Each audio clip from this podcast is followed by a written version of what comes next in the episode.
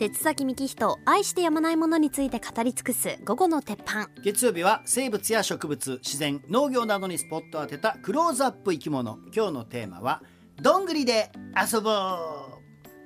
まあ自然遊びの一つなんですけどはい。どんぐりって丸っこいからいろんな遊び方ができるんですよ。うん。電柱さん。子供の頃は拾ってきたどんぐりにマジックで顔を描いたりコマを作って回したりあとやじろべえにして遊んでいました。やじろべ全部言われた。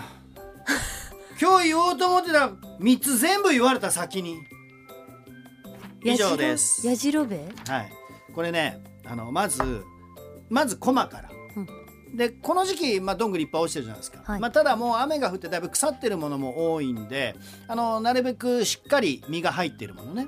でどんぐり拾って水につけて沈んだものは虫が入ってないですから。浮いたものは空洞ができてるから虫が入ってますから、はい。その場に戻してあげてください。で沈んだものを持って帰ってまあ持って帰ってその場でも遊べるんだけどまずどんぐりにギュッてあの爪楊枝刺して切りでちょっとだけ穴開けて爪楊枝ギュッと刺してくるくるって回すだけでめちゃくちゃ回りますからね。コマ。ごまどんぐりごま、うん。でおすすめはアベ巻き一番がたいが大きくて重いのでアベ巻きのどんぐりが一番回ります、うん。はい、で、え2つ目その顔を描いてどんぐりに。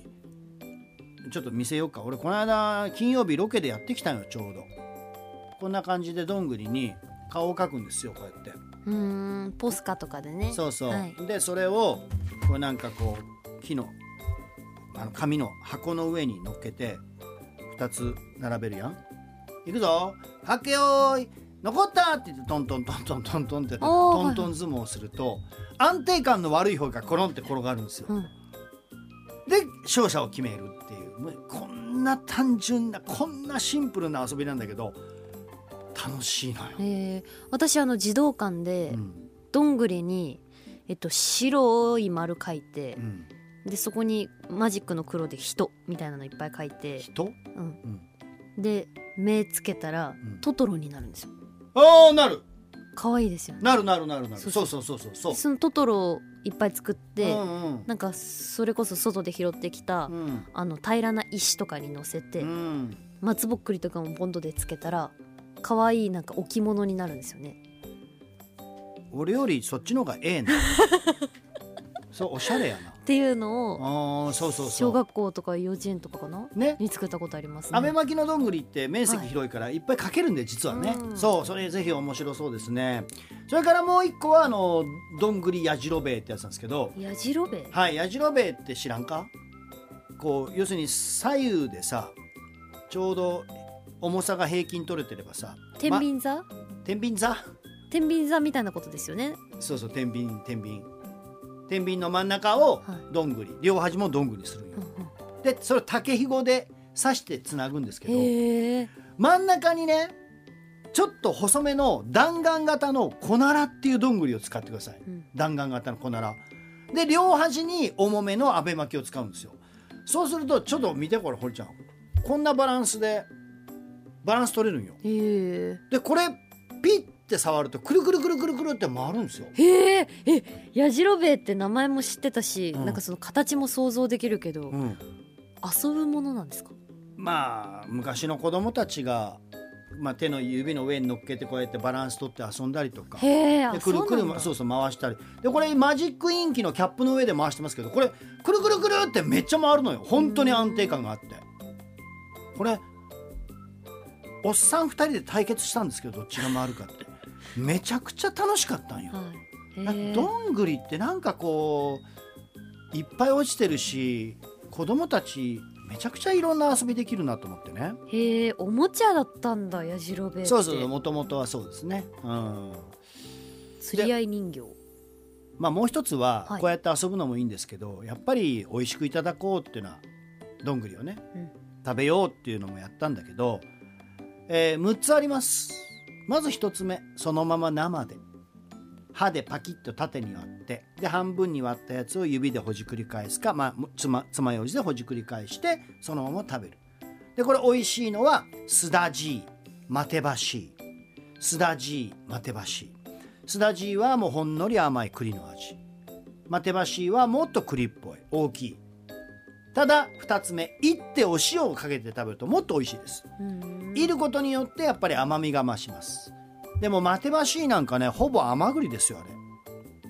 ちょっと甘栗から甘みを引いた感じです。そんなに？はい。でスダジーは多めに火を入れるとナッツ感が増し増します。えーはいはいはい。これはもういって食べると本当に美味しい。で3つ目どんぐりクッキーまあどんぐりを取り出して粗めに砕いてクッキーの素に入れて焼くだけでめちゃくちゃ香ばしいクッキーができます。4つ目どんぐり炊き込みご飯。これあの栗と同じ感覚で栗ご飯って作るやん。それをまたもうどんぐりに変えて炊き込むだけです。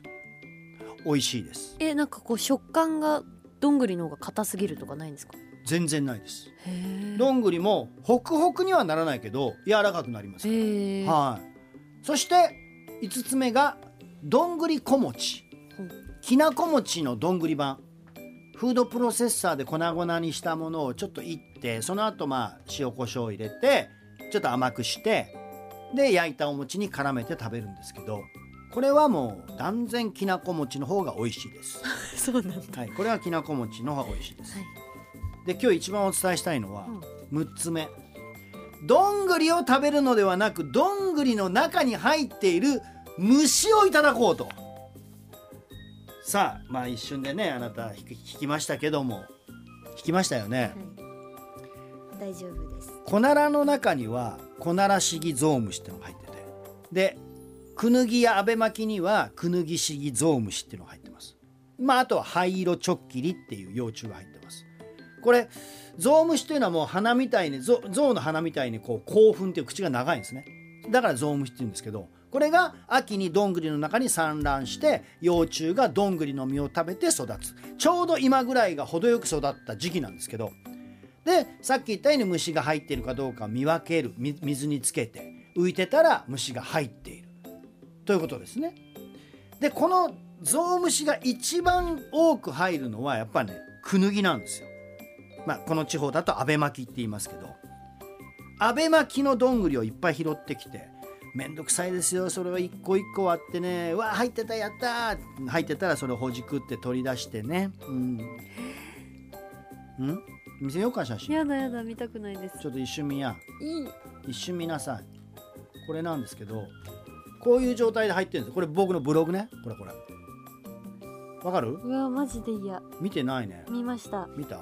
それを一匹一匹取り出して置いとくんですか？そうなんですよ。お皿の上に置いとくんですよ、そうすると逃げようとするからおいおい逃げるな逃げるなってもう一回ねお皿に戻したりしてね。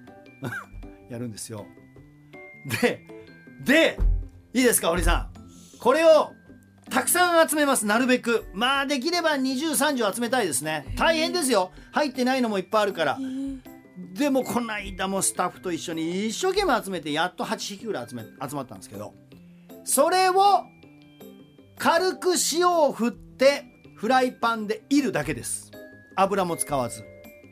でそれをいただくわけですけどもう先に言いますわ。めちゃくちゃ美味しいんですよ。もう俺いろんな虫食べてるけどもうトップクラスの美味しさなんですよこれ。味は濃いコーンスープの味です。ならコーンスープ飲んだらいい。ならコーンスープでいいいや違う違う違う。ねそのコーンスープはコーンスープやん。でももうその虫がコーンスープの味がするところがすごいわけですよ。でちょっとこうナッツ感もあってね。ななんとも言えずもう口の中にうわっと広がる。うわめちゃくちゃ美味しいコーンの味がするんですよ。でなぜ美味しいか。どんぐり食べてるからです。イベリコ豚。そうでしょ？どんぐりを。もういい加減眉間のシワを取ってください。イベリコ豚そうでしょ？はい、どんぐりを食べてるから美味しいわけですよ、うん、もうそれを食べてるどんぐり虫はめちゃくちゃ美味しい。マジで。俺一番好きやな幼虫の中で。そんなジャンルない。堀ちゃん幼虫の中で何が好き？そんなジャンルはありません。あそうですか、はい。まあ、というようにね、だからコーンスープ、うん。クノールとかさ、うん。カップスープ買ってきて、濃いめに作ったらいいじゃうん、ないまあそう思うよ。でもそれはコーンスープやからねじゃないの？俺が食べたいのは虫だから。まあ蜂の子ももちろん美味しいんだけど蜂の子に勝てるのはこれだね。本当にどんぐり虫が一番俺は美味しいと思うね。そうなんだ。ねまあどんぐりっていうのはね貴重な森の恵みでもあります、はい。えー今言ったゾウムシも食べての幼虫も食べるしクマもね食べるイノシシアカネズミヒメネズミリスムササビ鳥でいうとカケスあとオシドリそして大昔の人間も食べておりましたあとはまあどんぐりの木ってのはねカシとシイ以外は全部落葉広葉樹ですからね。落ち葉をたくさん落としてくれて豊かな土を作ってくれる。そして雨が降ると豊かな水を作ってくれると。とにかくどんぐりとどんぐりの木っていうのはめちゃくちゃ山の大事な恵みというねそんなお話でございます。いつか堀ちゃんに食べさせてあげたいです。知りません。